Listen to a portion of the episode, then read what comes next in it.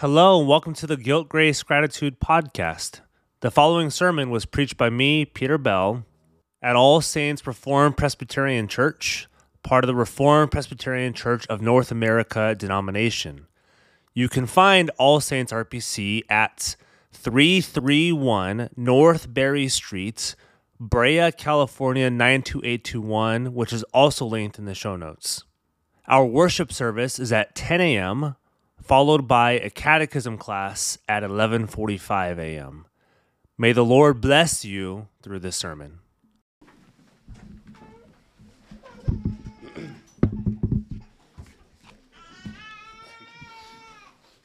This is helpful. So I want to begin with a question. I want to ask you, how do you choose your friends? Think about that first. How do you choose your friends? For you kids, I bet your list is pretty short. Do they play with me? And then you stop. As you get older, you probably know your list kind of grows.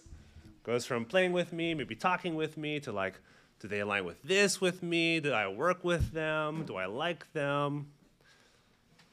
But if you're honest, I, I bet most of you, because I do, you have a friend you keep around, not so much because you like them or you enjoy them. Actually, you probably find them kind of annoying, but because they have a huge house.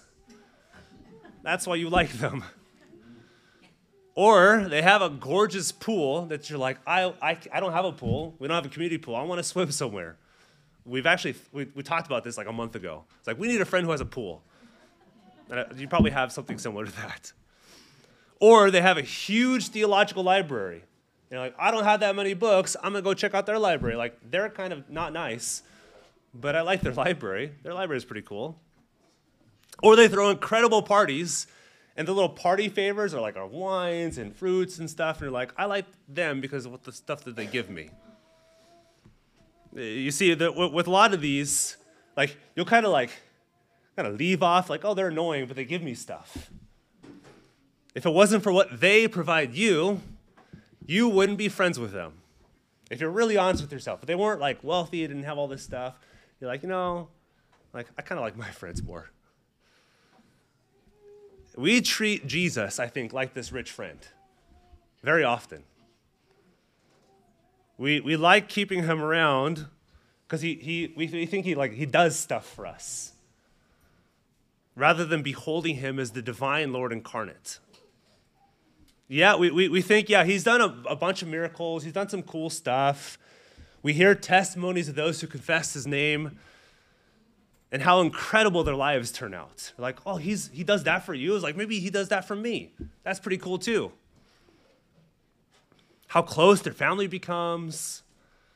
And so you think, you know, if, if Jesus did that for them, he's like, maybe he'll do that for me too. What does that show? It's like, I want him for the things he does for me, not the, not not him. Or maybe you like Jesus, and this hits home for me, and I'm going to guess this hits home for some of you. You like Jesus because you like debating about Jesus. You like, oh, there's some cool stuff I can debate about him.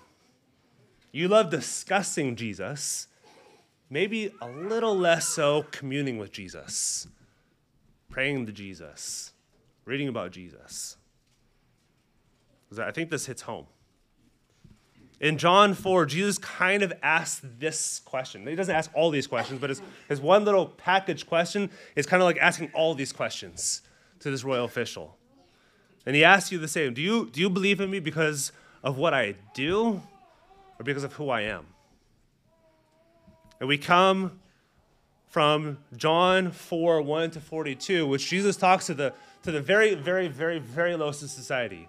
Already kind of low in society is woman, even lower the woman is Samaritan woman. You kind of like don't get any lower than, than this. And her question's for Jesus. And now you go to this royal official, because it's actually, it's a it's a royal official. It's not just an official. It's he's he's probably comes from Caesar. That's that's the best guess. He's not Jewish. He's probably Roman. Because usually when John talks about somebody, he usually includes their ethnicity in some way, but he doesn't for the royal official. And then next week, because this is sandwiched right between the Samaritan woman and then John five, which is his healing on the Sabbath. We're going to see some connection between these two. And so what we're going to see is first, the search for faith, verses forty-three to forty-five. He leaves Samaria with many of the town believing upon him on account of the woman's word. And finally, he makes his way to the hometown. But if you know John one, his hometown doesn't accept him. And he even says this. It's like, I, I know this is the case. They're not going to accept me. So the big question we have to ask is, is he going to find anyone who believes in him? That's the big question. And then second is subject of faith, verses forty-six to fifty. Jesus asked the royal official the same question I just asked you. Do you want me, or do you want the things that I do? And lastly is result of faith, verses fifty-one to fifty-four. If you notice something, does a royal official ever meet his son after asking for healing? No. There's no reunion of him and the son, at least not that John tells you. And it's it's interesting because he, he trusts in Jesus without ever seeing his son, at least how John presents it. And then he tells his whole house, he tells his whole household, and then they believe him too. And so I hope you hear this throughout. Christ, like the Son, is your new creation wholeness, like our, our full health by faith. And we're going to start this with point one, search for faith. So if you look at verse forty-three, on the heels of Jesus' ministry with the Samaritans, and many coming to faith in him, which again, is that what he expects? Is that what anybody expects? It's like the little joke that we said, if you want to go to Los Angeles and you stop by Luke's house on the way, that's that's like what going to Samaria is like. That's that's San Bernardino. Like, why would you go an hour away to go down to Los Angeles? That's that, that's what Jesus is doing. And now he heads to Galilee, and it connects these two stories. For Jesus was heading to Galilee in John one, or John four one. That was his original place. But he goes through Samaria, so they're kind of connecting these stories. And look what John says, because it's it's kind of it's what we call a parenthetical comment, so it's you might have parentheses around the sentence about Jesus' interaction with his fellow countrymen. Because he literally goes out of his way before landing in Galilee because Jesus knows my people don't accept me. So it's like maybe Samaria will, because they're not they're not they're not full Jewish. They're probably half Gentile, half Jewish in some sense. His own people are Galileans. That's where Jesus is from. That that's his hometown. That that's the place of his birth. This is John one all over again. He came to his own, and his own don't accept him. So now we figure out, are his own going to accept him? So he first journeys with the midday heat of Samaria, those considered impure, before he lands in Galilee. It's, it's kind of like he's trying to give himself a pep talk. He's like getting ready. He's about to enter into Galilee. He's like, am I gonna, am I going to do this? Am I going to do this? It's like, I don't know if they're going to accept me. Because he knows Galilee, like the, the Judean countryside and all of Jerusalem, they treat him as a blasphemer. You make yourself God. You're, you're taking on this messiahship really seriously. And I'm not sure if you're the Messiah. But he finally enters Galilee, his original destination, at the beginning of chapter four, and he, he basically spends the rest of his time in Jerusalem after John five. So this is one of the last places he stops before he kind of really, really enters into his, his Jerusalem ministry. However, notice, notice how the Galileans receive Jesus in verse forty-five. And you have to know, Galilee is, is not the cool part of Jerusalem. That's not like the hip place to go to. It's Galilee, if, if I can describe it, it's, it's kind of like Compton from a couple de- decades ago, or like South Central today. It's like, that's not the place you go to in the middle of the night. That's that's kind of what Galilee is like. Those in those in Beverly Hills, if you want to think, they like kind of look down on their noses to where Jesus is from. They're like, ah, that's not the place I would go to. If you really want to hit the people of Jesus, you'll go to Rome. We go right to the Holy Temple of Jerusalem. That's where we really want to get a lot of people. So Jesus is kind of going against this. And they receive him, but why do they receive him?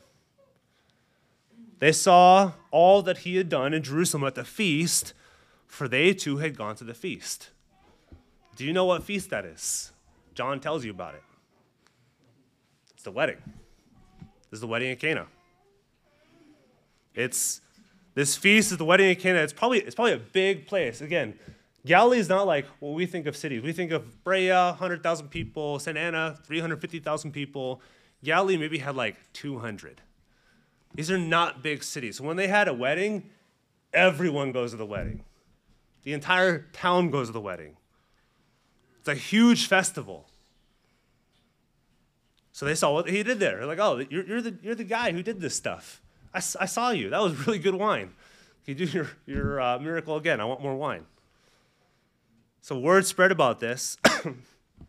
And the bridegroom who got all the credit. Because remember, Jesus leaves, kind of ditches town, and it says, that guy did it.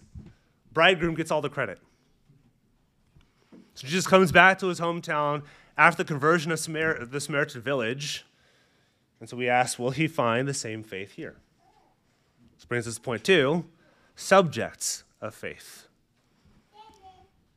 And now John explicitly links. It was kind of like hazy at first, but now he explicitly links what's about to happen to what he did at the wedding at Cana. Because look at verse forty-six. John tells you, so he came again to Cana in Galilee, where he had made water wine. Yeah, when the gospel writers say something, it's not just a throwaway comment. Not just like, oh, it was a Tuesday, and then I went over here to go buy wine. Like this, this means something. This actually means something for our story. He's, he's alerting you to what's about to happen and saying what happened in Cana in Galilee is like what's about to happen here. The water turning into wine is like what you're about to read. He's saying, if, if you have a lens, I want you to read it through this lens.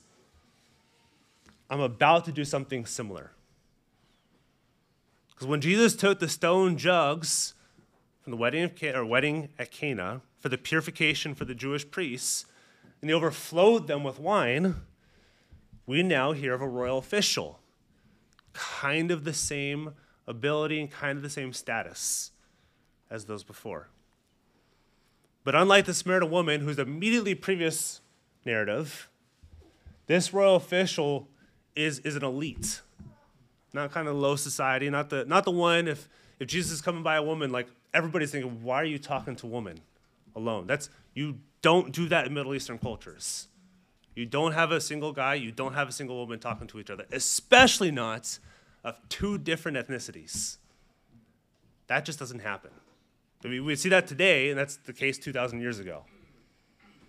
But now he comes to a, a royal official, which also, again, this royal official shouldn't be talking to Jesus. Who's his allegiance to? Caesar. He's talking to this other guy who's making lordship claims. Neither would anyone have expected this is who Jesus went to. If he's going to take down the royal imperium, it's kind of what Jews thought at this day, he's going to take down Rome. Why is he talking to them? Why is he kind of like consorting with them? Why is he linking arms? If he's about to take down the royal imperium, why is he about to convert them? If he's supposed to tear them down, why is he about to convert them? This royal official was probably one of those who heard of what Jesus had done at the wedding. Either he's guarding the city or he lives in the city, something. Probably, he probably doesn't live in the city because it's backwaters. Probably one of like his districts that he guards. But he's got his son's illness kind of, kind of in the back of his mind. So in verse forty-seven, when this, when this man hears what Jesus is, is making his way up to Galilee, his, his heart starts beating a little faster. He's like, you're the guy at the wedding. You're, you're the guy who turned water into wine. You're, you're the guy who, who made this feast really good. You can imagine him thinking, can it, can it really be? The, the guy who turned water into wine, I, I heard about that. Maybe, maybe, just maybe, maybe he can heal my son. Which coming from the royal official, that's, that's not what they should think. They're, they're allegiance to Caesar and Caesar alone. And he's thinking this stuff about Jesus. And note, too, John usually indicates, like I said, that somebody's Jewish by calling them Jewish.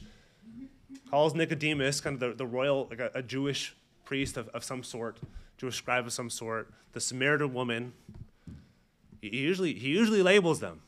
He doesn't for the royal official. But this is a royal official. And the only context this royal official has for asking Jesus to heal his son is the water turning into wine. That's it. From all that we know from John, that's all that he knows.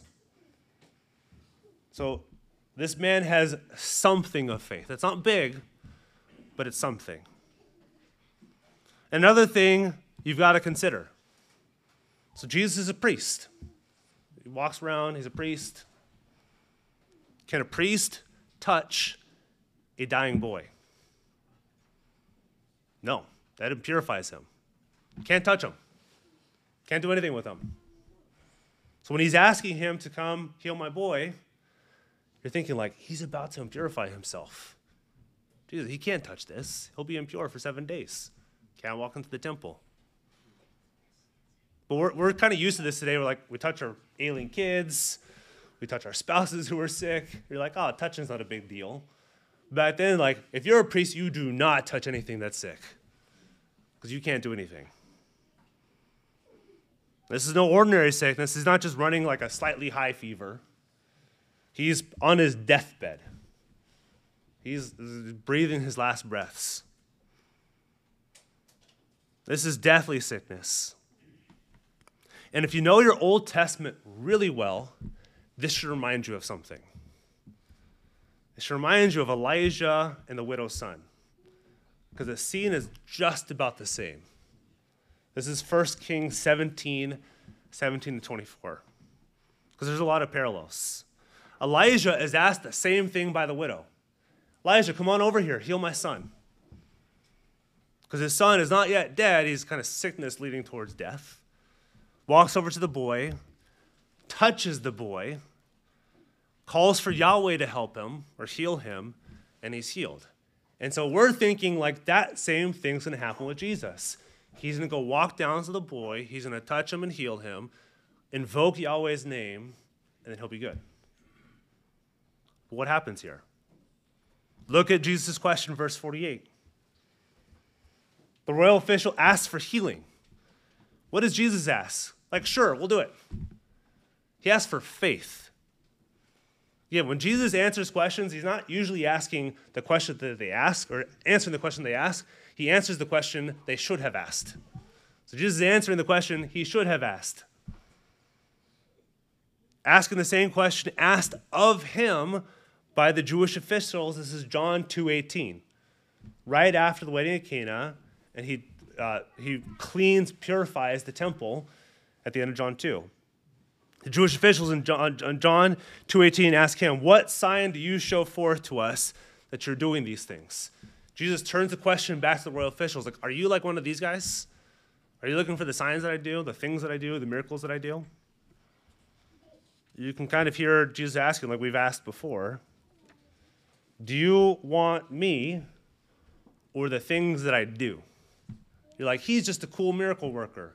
He does lots of cool stuff. He kind of wows me. That's why I want him. So let me ask you the same question.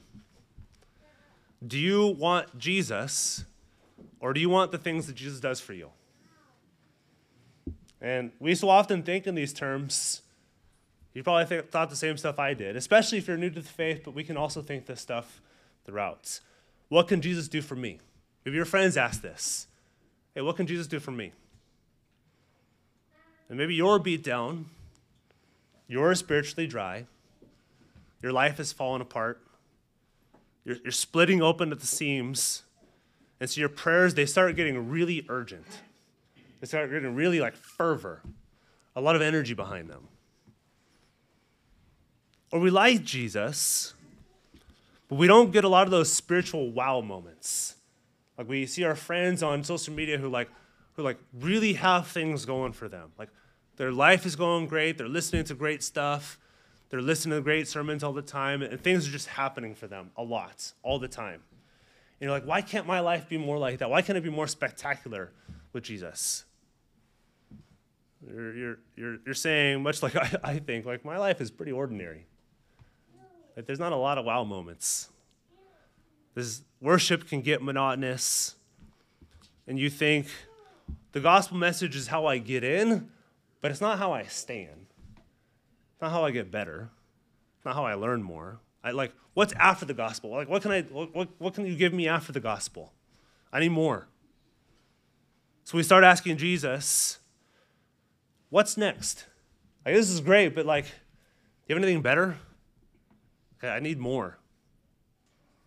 Like Israel's exodus from Egypt, their, their clothes aren't even dirty from their wilderness wanderings, and they, they say, thanks for our deliverance, but do you have something better?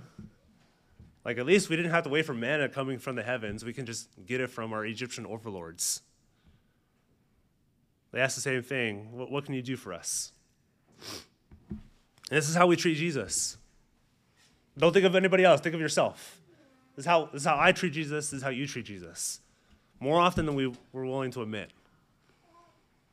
We, we treat Jesus as the Son of God who does wonders, not the wonderful Son of God. We, we, we flip it. So Jesus asked the same question. And look how the official responds in verse forty-nine. Some translations deaden, I think, his response. They, they say, sir. Uh, and I, I think it's better to keep this Lord, because it's it, they use the term for Lord. Because sometimes this title could be used as, as um, you think of like mister. It's usually how kurios is used outside of the New Testament. It's, it's more like mister somebody. But I think here it's used both ways. Because the royal official responds, Lord. In verse forty-eight, so Jesus said, unless you see signs, verse forty-nine, the official said to him, better translated, Lord, come down before my child dies. Which, coming from the royal official, is really odd. If you were another royal official walking around, you heard one of your friends, your colleagues, talking to this itinerant Jewish minister that you don't, you don't know. You don't know your Old Testament. You don't know what he's come for. But you do know who is Lord. You see him talking to Jesus as Lord. You're like, hold on, buddy. Caesar's Lord. That's who's Lord. But here's this guy saying, no, Lord. There's only one person for, if you're Roman, only one person, or semi-divine person actually, is given this title, and that's Caesar. And so a royal official calling Jesus Lord. All these people are like, how could you betray Caesar like that? You're calling Jesus Lord. And notice what he leaves out, because he first asked the question, actually kind of makes the statements in verse forty, forty-seven. He says, he went down to him and asked him to come down and heal his son, for he was at the point of death. That's verse forty-seven. Then verse forty-nine, what does he leave out?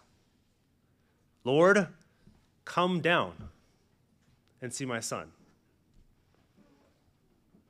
Sir, come down before my child dies.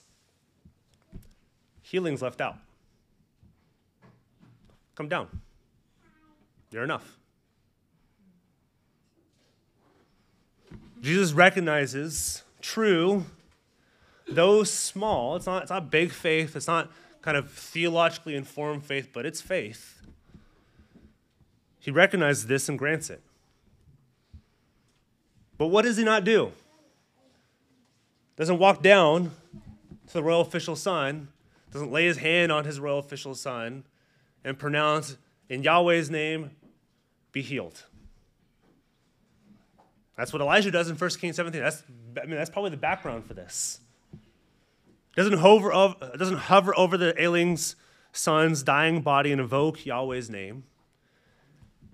He just speaks. He doesn't even say, be healed. He says, go. Your son is healed. They didn't speak to the son directly.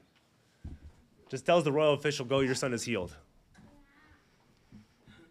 Sight unseen, without moving a muscle besides his lips. He says, he's healed. Go. Because what he says accomplishes what he intends. Not a prophet, not a king. is more than that. He's, when he speaks, things get done. Which, if you know Genesis one really well, it reminds you of Genesis one. Let there be, and it's not like he has to kind of talk to the heavens, like, you know, let's talk about this. Do you really want to be like this? How, how, how hard do I have to work? It's no, when he says it, the thing's done. So the man, the royal official, believed. Doesn't, doesn't have to go check on his son, call for his servants, or corroborate Jesus' words. He just, he just believes. You're right. So he's not looking for signs and wonders. He just trusts. And now the third person to talk to Jesus, because the first one we have is Nicodemus, the second one is the Samaritan woman, and the third one is royal official. His dialogue shortens. He says two things to this royal official. Probably in the Jewish mind, the furthest away from Jesus. You're a Roman royal official under Caesar's charge. Surely you could never believe. But he believes. There's really no like conversation. Whereas Jesus spends a lot of time with Nicodemus, who doesn't get it, Samaritan woman, who kind of gets it. He says two lines, and the official gets it. Again, he goes from a pure Jew. That's Nicodemus, kind of the highest of the highest. Purest of all pure. Should get this stuff right. To a half-Jew. Lowest of society. Nobody cares about her. So probably not Jewish at all, and then gets it. That's not at all who we expect to believe in Jesus. And this should be pretty instructive for us. This royal official seeks not what Jesus does, which is heal his son, but seeks Jesus. What does this mean for who Jesus is and who he is for you? Brings us to our last point, result of faith. Finally, in verse fifty-one is when he goes down to his son, already believing what Jesus said. He's not going down to investigate. Did, like, did this happen? But can you imagine what's going on through his head? Like, put yourself in his mind right now. After he's just talked to Jesus, he hasn't seen his son yet, walking down to his son.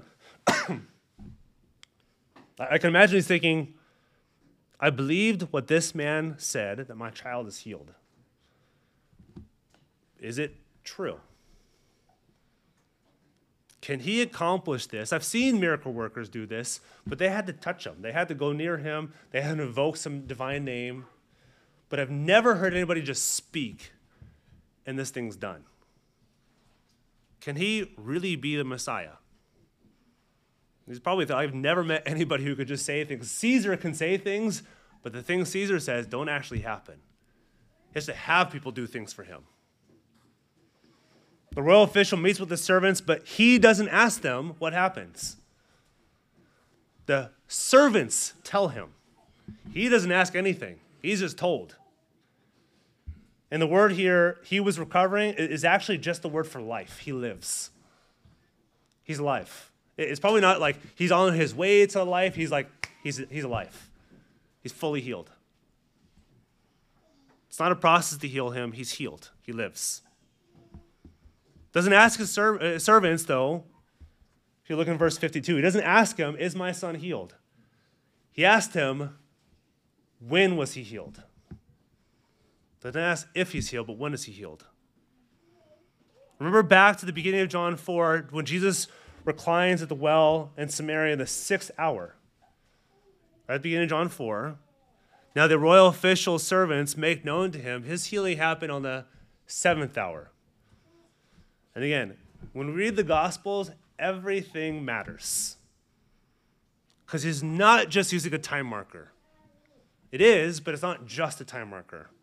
He's not just saying, oh, it's one p.m. Well, seven, seven, the seventh hour is one p.m. He's not just saying, oh, it happened one p.m. the other day. Like, no big deal. Seven's a big deal. Seven's a really big deal. Seven is the number for wholeness, for shalom, for well-being, for life. The Sabbath falls on the seventh day. The son was healed at the seventh hour because that's when all things are healed. He's showing forth this is what kingdom life, this is what new creation wholeness is all like. So sickness, death, fear, disease, nothing can stand in this. It's purified. And the royal official recalled when Jesus had spoken the word to him, and he knew it was at the seventh hour yesterday. He, he traveled a day to get to his kid. And Jesus doesn't proclaim the word and hope it's true. Doesn't even need to pr- approach the child as Elijah had to in the Old Testament. He doesn't kind of conjure up some mystical speech, some divine formula. He doesn't fight. He's not trying to convince. He just speaks. And it happens. Unlike Elijah, who has to be with the child, who has to touch the child, and invoke Yahweh's name. And Jesus says, I'm Yahweh, and I can say this. Jesus, the Son of God, the same divine substance as Yahweh, speaks as Yahweh and says, this is done. And John doesn't even include the reunion. There's, doesn't even say when he met the Son again. Until he lets us know and that he himself believed and all of his household. A household, mind you, that used to be under the, the divine name of Caesar. Caesar is Lord over the, this household. And now it's Jesus is Lord over this household. Now the royal official, he probably proclaims, how else is the household going to know? They're not just going to see the sign. It's like, oh yeah, this is what Jesus did. He has to tell them. This is because of Jesus. And so his household believes. So John ends this narrative by linking this miracle number two with the first miracle in verse fifty-four. This is, he's like, this is like what I did at the wedding. John uses these markers to carry along. He uses seven miracle markers throughout the book of John, and this is number two. Because each and every one of these, they point you to the Messiahship of Jesus, his life, death, and resurrection. Seventh hour at the end of John four. When does the healing happen in John five? The seventh day. Seventh. So he's linking all of these together. So let me ask you a question. Have you confessed the name of Jesus? You don't have to have a big theological knowledge. You don't have to have all your schooling behind you. You don't have to come from a Christian family. Like this royal official, he comes from nothing. Comes from a royal household. And also, are you looking for, for Jesus because he, he does things and you heard like, oh, he did this for my friend. He healed this. He did this. So maybe, maybe he's helpful for me too. Maybe he could do some stuff for me too. He's not a simple moralistic teacher. He's not just an option of one God amongst many gods. He's not competing for your affection. He, To, to be kind of frank, he doesn't care about your affection. He doesn't merely empower you to live a good life. Doesn't perform these signs and kind of peek back and says, did they, did they look? Did they listen? Maybe I could do some crazy stuff for you too. That's not the point. Jesus is showing he's the fullness of Godhead dwelling bodily, of the same divine essence as Yahweh. The one whom Elijah invoked, he's like, I did that. I healed with Elijah. Do you believe in him? Or are you using him? You're hoping to see what he does versus communing with him. Because if you believe in Jesus, what's crazy is your faith will be turned into sight. The miracles, the signs, the wonders, you will actually see Jesus face to face. Your faith now will turn into sight. So it's not an either or, it's a now and then. Now faith, then sight. Because your faith will turn into sight. That's why you don't need sight right now. Your faith will turn into sight. Trust in Jesus that you might be spiritually healed. Physically healed, spiritually healed. But it's most important spiritually healed. And be given his perfect righteousness because that's true spiritual healing. perfect righteousness. And that, like this kid of the royal official, you will enjoy the seventh hour of your healing. You will enjoy wholeness, fruitfulness, and eternal life. Let's pray. Lord, we thank you for what you've shown to us in your word. Lord, that we who are so used to sight in this world, are so used to seeing, proving, if we don't see it, we don't believe it. Lord, you go against the grain.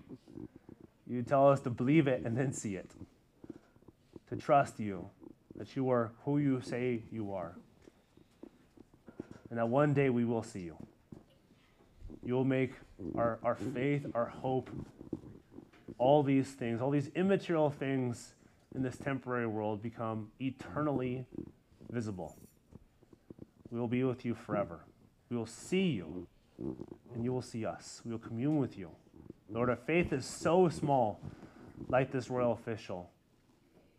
Lord, we so often want to see the things that you do, and we forget about communing with you. Lord, remind us that you're with us so we can commune with you. I pray all this in your Son's name. Amen.